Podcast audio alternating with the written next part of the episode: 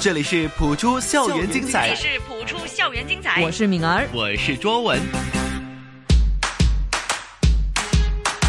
不普通学堂。已经是好几个星期的时间呢，没有去讲解一些成语或者是一些情景上面用到的词语，反而是我们要针对一些香港人在发音上面很常见到一些错误的分析。对那么上一个星期呢，就花了一点时间去消化到底这个动宾语。用什么样的动态啊、静态等等是要发音准确、流畅一点。那么这个星期呢，就要讲到也是关于动词还有代词。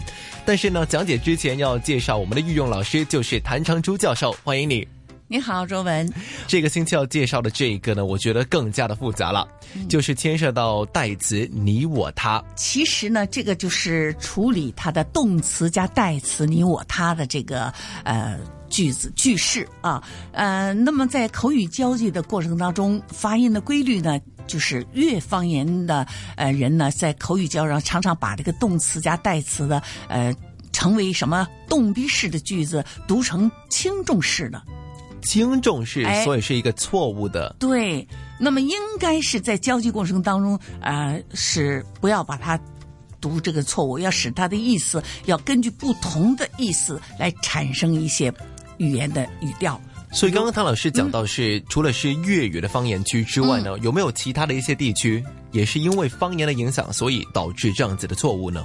也有南方的比较多一点，就是。哎，反而是南方比较多一点。对对，因为什么呢？因为北方呢，就呃这些还好一些，南方是呃有的时候就是那个他第一声呢，它容易呃突出一点儿啊，他有老师一拉长呢，他就啊他撵他走，对吧？就比较重了。其实不用那样的。就撵他要把它动词加重一点，比如说这考试的时候，很多的呃香港人读课文读的非常努力，非常用功，但是就是有这些句子的语调就有点问题。就出了问题的时候呢，往往都是因为不会变成很流畅，反而是很机械式的那一种，是每个每个字读出来。对对，所以呢就容易产生误会。比如说，呃，水手撵他他不走，抓他他乖乖的落在掌心。那么这个呢就是正常的读了。那么如果是不正常的，就水手撵他他不走，抓他他乖乖的落在掌心，他就把那个突出那个第一声，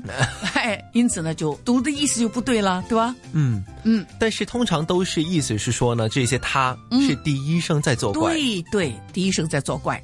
那么怎么样去把这些第一声没有那么重的读出来呢？那就是要根据这个意思，不是是撵他，撵他，哎，他不走，就是重点把它放在那个动词上面，对了，抓他，他就乖乖的落在掌心。变成了轻读了，不是轻声。嗯，对，是，所以这个一定要注意这个啊，这是一个句子。还有一个句子，把分到的一塑料桶淡水匀给他喝，把从祖国带来的鲜美的鱼肉分给他吃。那么这个句子也是，他也容易把他这个他读的比较重。非常重，意思又哎完完全全不同了。对，那么就成啊，给他喝，不是给你喝，也不是给另外一个人喝，就是要强调是给他喝，对吧？给他吃。特别拉的非常长哦。哎，就是不行的，不能这样的，意思就完全不同了，对吧？给其他的鸟吃，那就成了这个这个句子，它要这样读，那就成了是给其他的鸟吃了，而不是给这个鸟吃了，对吧？还有个人类给他以生命，他毫不吝啬的把自己的呃呃艺术青春献给哺育他的人，那么也是他也不能够那么突出的，也那么突出也是哈、人类给他以生命，不是给我以生命，是给就变哎成变成了他以生哎，命哎，就给。他一个鸟的生命了，那就不行了，对吧？啊，还有一个，比如说。他毫不呃牵吝的啊、把自己的艺术青春献给哺育他的人，哺育他的人，那么就是完全的意思就不同了。对啊，嗯本身是哺育他的人，对，变成了哺育他的人。对，了，可以说是令到那个分别可以很大，是的，误解也是很大。是的。那么，所以呢，就是等于好像这个他呢，就是嗯，这个生命不给别人就给他了，就给这个这一个鸟了。让我想起了一个，就是在香港人，我以前小学生的时候呢，有做过一个叫做病句修正。嗯，就是说呢，每一个句子，比如说它要分开来读，哪一个是属于一个部分的，哪一个是属于另外一个部分的，我觉得这样子的练习好像有帮助哎。嗯，对。好，那么除了是刚刚提过的这一些，比如说是鲜美的鱼肉啊，哺育它的人呢，等等的这些例子之外呢，在这个范畴里面有没有其他的一些错误很容易会碰到的呢？嗯，比如说还有一个呃，就是呃，容易使就是粤语使强调这个你我他，那么在这个方面就是重音就不能够强调你我他这个代词了。那么，所以我们就要认为有些词语在一定的语境中，要根据语言的信息来读轻重式或者是重轻式，那么不能够好。只是根据哦，你看我这分析的，这是应该重轻式，那个是轻重是，不可以的，一定要根据它的意思。所以呢，嗯，这个语调是非常重要的，一定要根据交际的信息产生轻重的缓急，或者是呃重的轻的。那么，因此就要留心听。一定要听对方的语言，对方的语言出来，我才根据对方的语言来回答你。那么这样就意思就比较准确了，不能够根据我学的他 老是这样的话，那就没有没有意思了。就老是学着拼音的那一套，对，反而是忽略了一些词性上面的问题。是，但是你觉得香港学普通话的朋友，通常除了是一些忽略掉嗯这些拼音或者是呃词性的人来说呢？